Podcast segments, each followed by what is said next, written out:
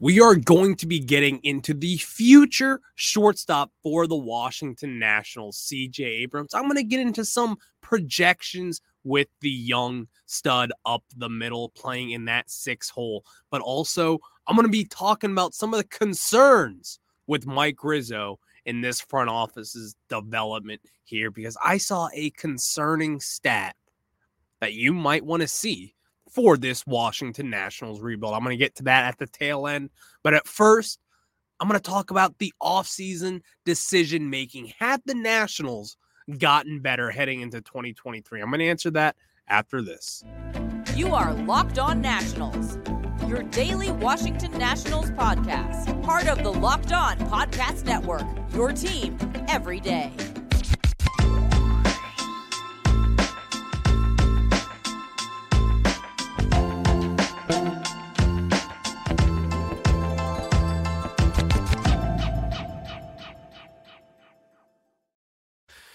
And again, thank you for making Locked On Nationals your first listen every single day as we are free and available wherever you get your podcast. I'm your host, Ryan Clary, and I have taken my Nationals addiction into podcast form here with the Locked On Podcast Network. And that's where you get your team every single day for any sport out there or even any major national sport, national conference, locked on podcast network, they got it for you.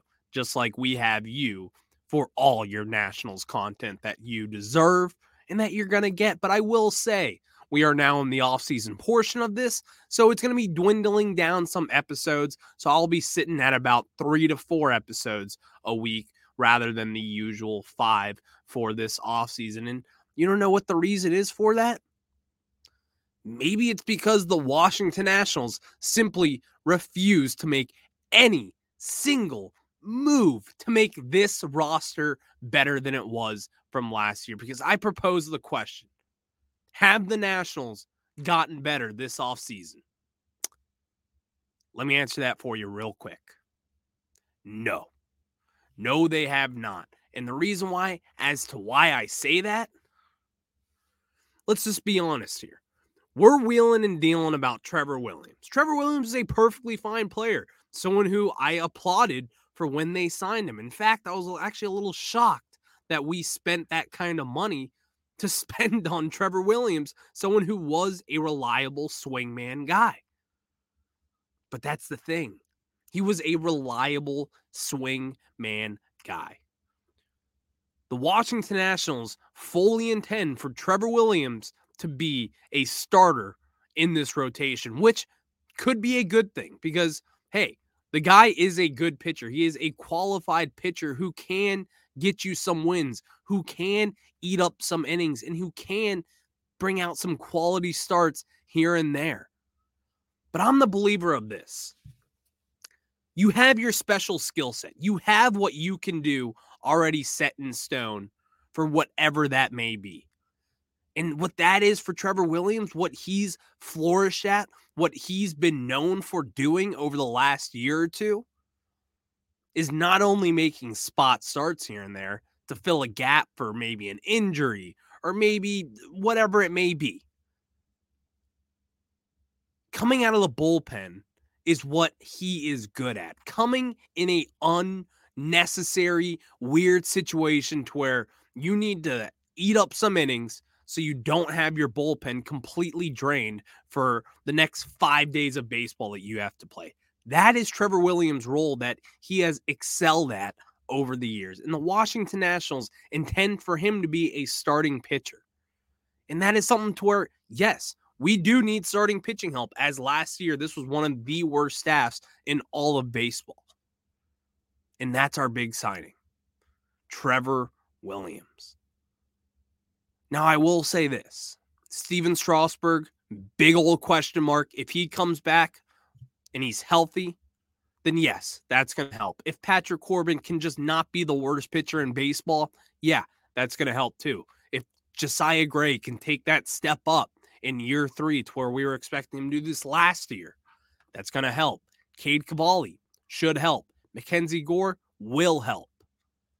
But guys, Trevor Williams is not going to be a sign that you're going to be high fiving, chucking and jiving with because we're paying him to be a starter.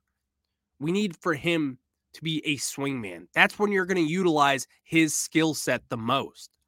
Because once you get this guy over 200 innings, who knows what he can do? Because last time he was a full time starter with the Pittsburgh Pirates, it didn't go that well. In fact, over those two years, I believe he had around a five ERA. That's not much, guys. In fact, that's not good. That's Patrick Corbin level. But then again, you have to use this guy to his strength. That's why I don't ultimately think that he's going to be a starter in this rotation for the entire year.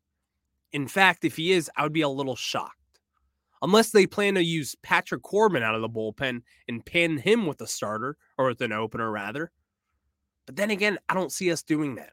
I just don't feel like this staff right now has the juice to even call someone up to replace Corbin because, quite frankly, we're kind of weak in that pitching department right now. But that's fine. Jeimer Candelario, third baseman, someone who we added led the league in doubles in 2021. Last year took a major step back with the Detroit Tigers and their complete faltering of a rebuild. Jeimer Candelario is not here to help us, and in fact, isn't really much of a position upgrade over Ildemaro Vargas or even Carter Kieboom for that fact. Yes, this guy has had production over the years, but then again, wouldn't you rather see Carter Kieboom, Jake Alu, or even Ildemaro Vargas, who wasn't that bad last year? Because that's the part where it kind of leaves me scratching my head. What are we doing here? Are we in a rebuild? Or is this still the retool slash reboot situation that Mike Rizzo and this front office has been preaching for the time being? Because I sit here today and it's like, well, obviously the goal year in and year out for be to have your team get better every single offseason. And that's what they're going to say at the podium. While we sign this guy, we brought this guy back. This guy will be healthy, whatever the problem or issue may be. And the Washington Nationals just simply haven't done what it's going to be able to take to take a next step up in this rebuild. Because Jeimer Candelario, he's a fine player. He's going to help maybe at somewhere. I don't really think it's third base. I don't even really think it's first base for that fact. So then again, it just leaves me with the same question. What have we done to get better this offseason? And it just brings me back to the same answer. We haven't gotten better. And that's a concerning part with it. So now, once you realize, well, we haven't gotten better, we haven't made the strides, haven't made the improvements that were necessary to even begin this total rebuild, this total reboot of the farm system and of the major league roster. Who is to blame? Because that's what I always want to know.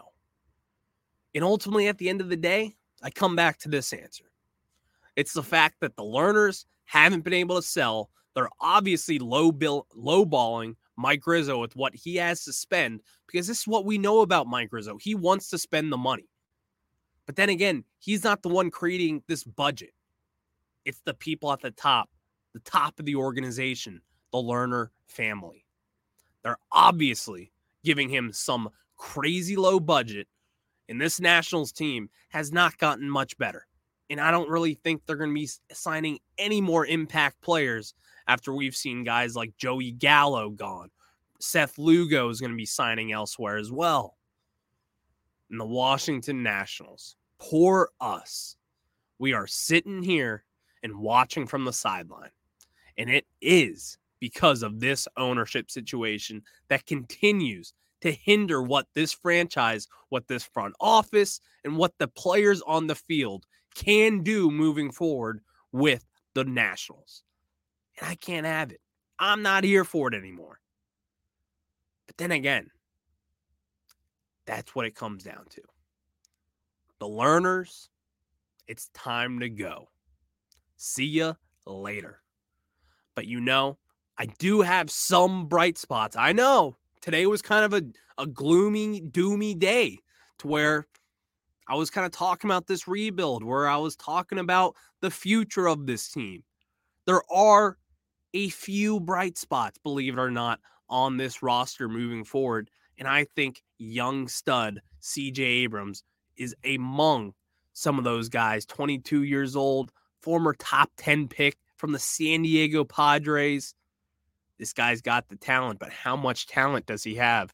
I'm going to project that after I tell you guys about my friends at Bet Online. BetOnline.net is your number one source for sports betting info, stats, news, and analysis. Get the latest odds and trends for every professional and amateur league out there, from pro football to college bowl season and basketball, and of course, the World Cup. We've got it all on betonline.net. I will say the World Cup is over, but college basketball is in season every single night, every single day, every time of the day. There is a game going on at some point. Why not make a little money? My friends at BetOnline they got you covered with all the high end stats, all the high end calculator things that you will need to know to make a proper bet. And once you do that, you're going to be following your boy me. I'm going to be making those bets alongside with you. They're my source for all things sports betting, as they should be for you as well. And they're always the fastest and easiest way to get your betting info. Head to the website today or use your mobile device to learn more. Bet online where the game starts.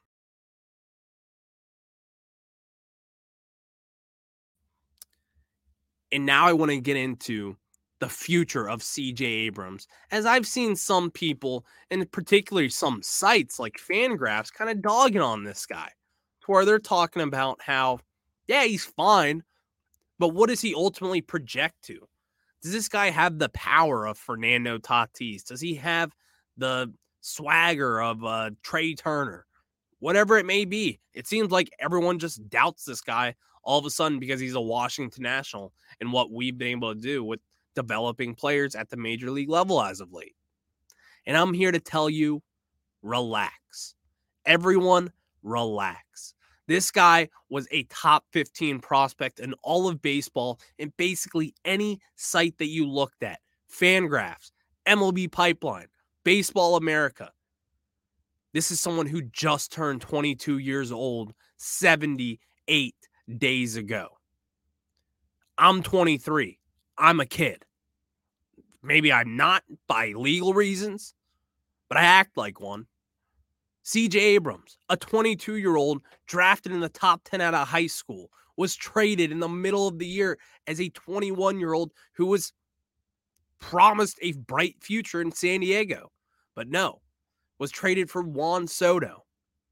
The pressure for moving from the West Coast to the East Coast.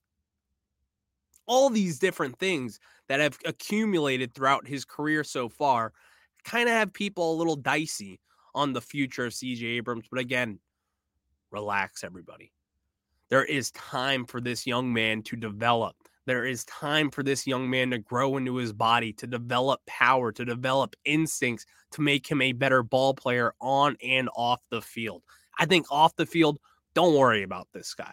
From the stuff that I've heard within the clubhouse, from the stuff that you've seen from writers writing about this guy, you don't have to worry about this guy off the field.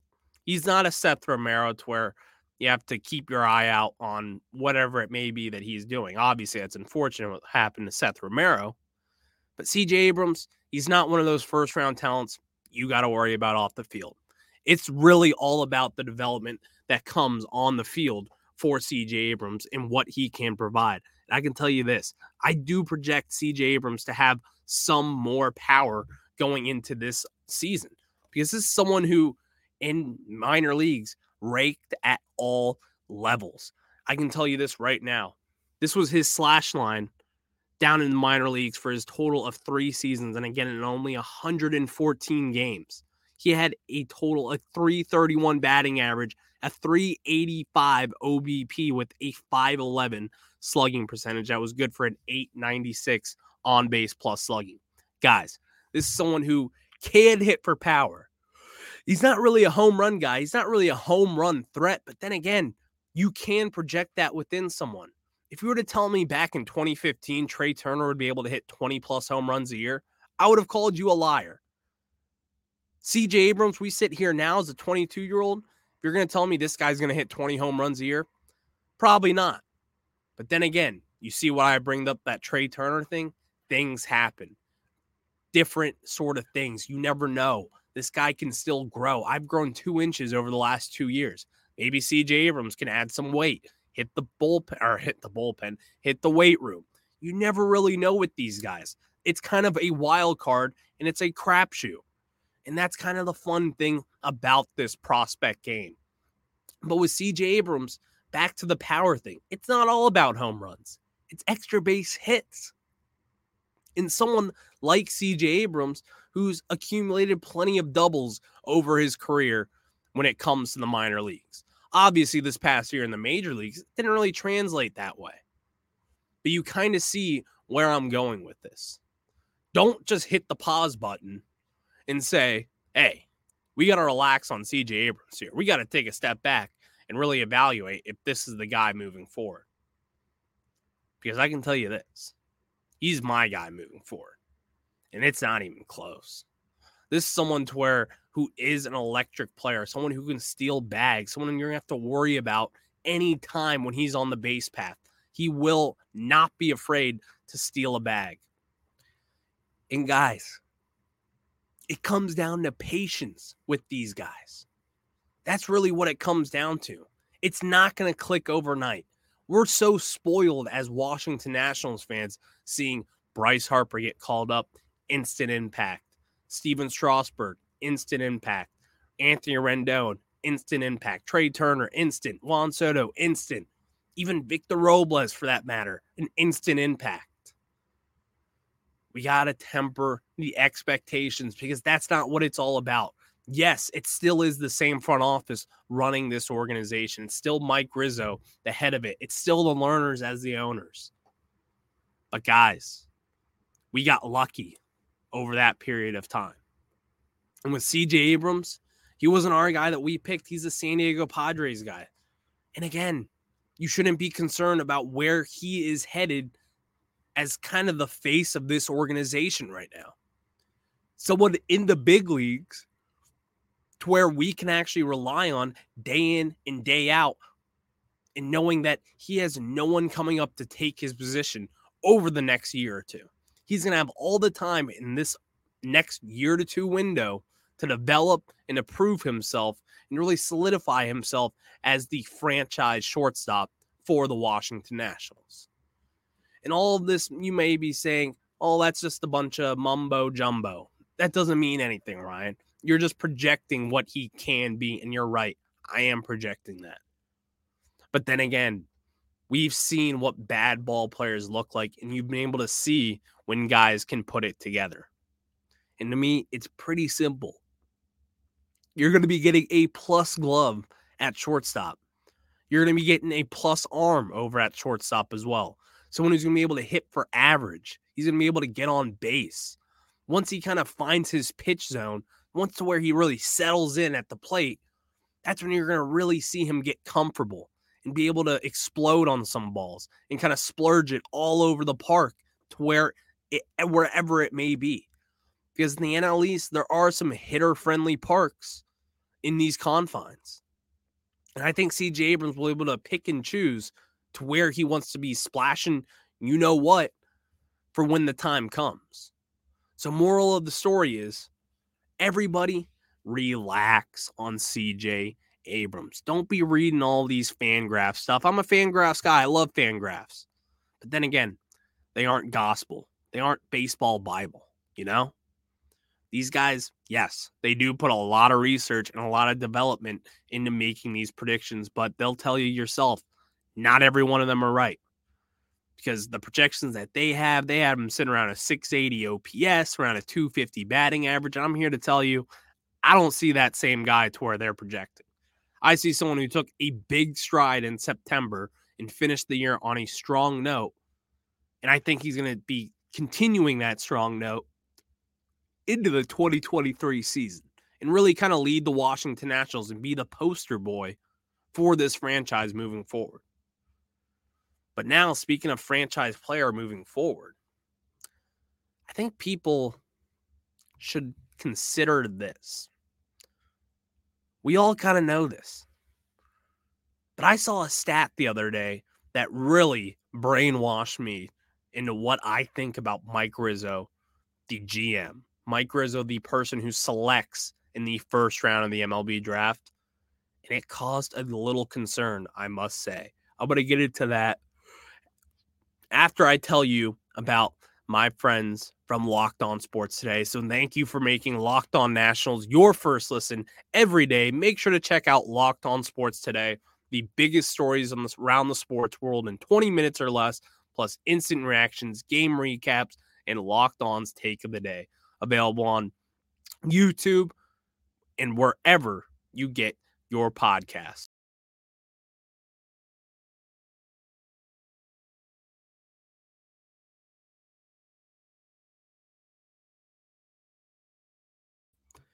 And now, time to get into the stat that I was plugging, the stat that I was talking about with a little cause of concern for the Washington Nationals and this rebuild. So I saw this stat the other day from Jay Kuda over on Twitter. I believe he's a baseball writer, someone who researches, develops baseball articles. Good follow over there. And he brought up the war stat for all first round picks in the organization since 2015. So, what he did here was he accumulated all first round picks of organizations throughout the MLB since the 2015 MLB draft and put them into a war column for what they mean for the organization. So, basically, every first round pick since 2015 and the impact that they've had on their organization. And guys, take a second. Where do you think the Washington Nationals landed? You got your second.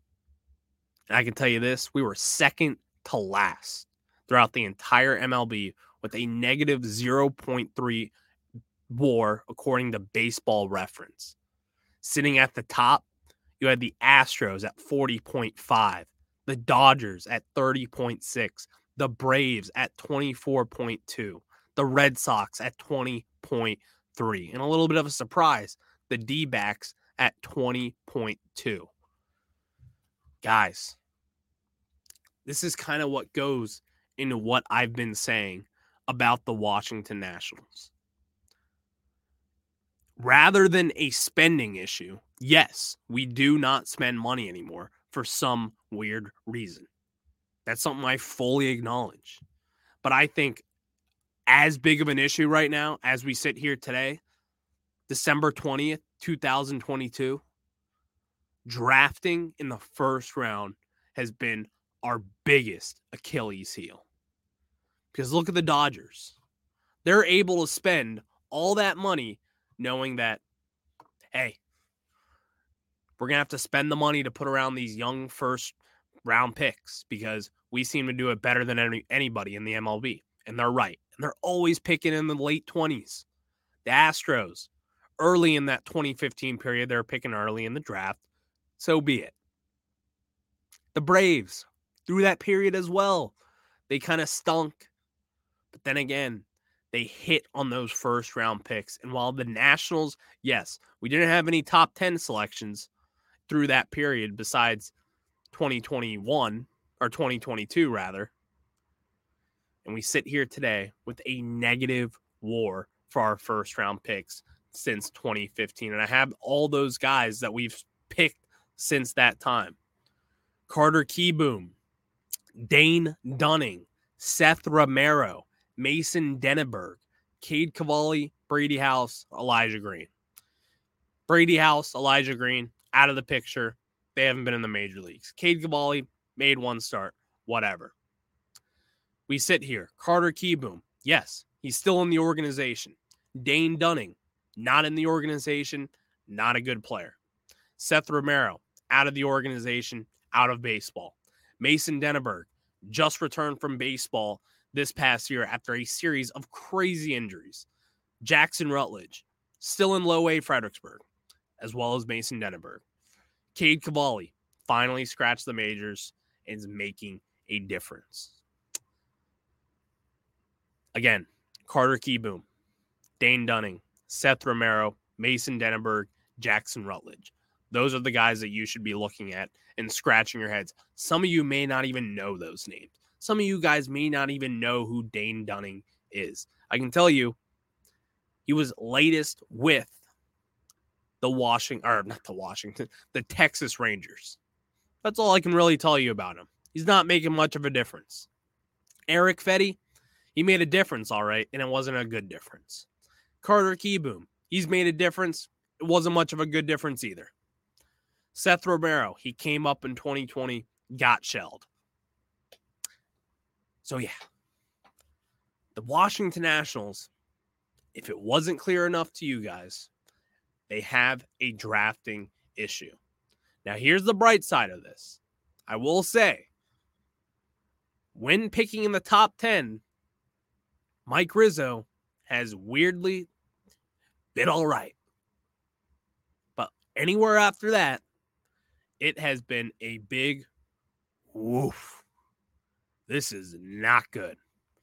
This is not good at all because wins above replacement. If you don't know the stat, very valuable stat. Kind of just the it's just wins above replacement player. It just kind of calculates every stat, everything that a guy does to a team, and puts it into wins form.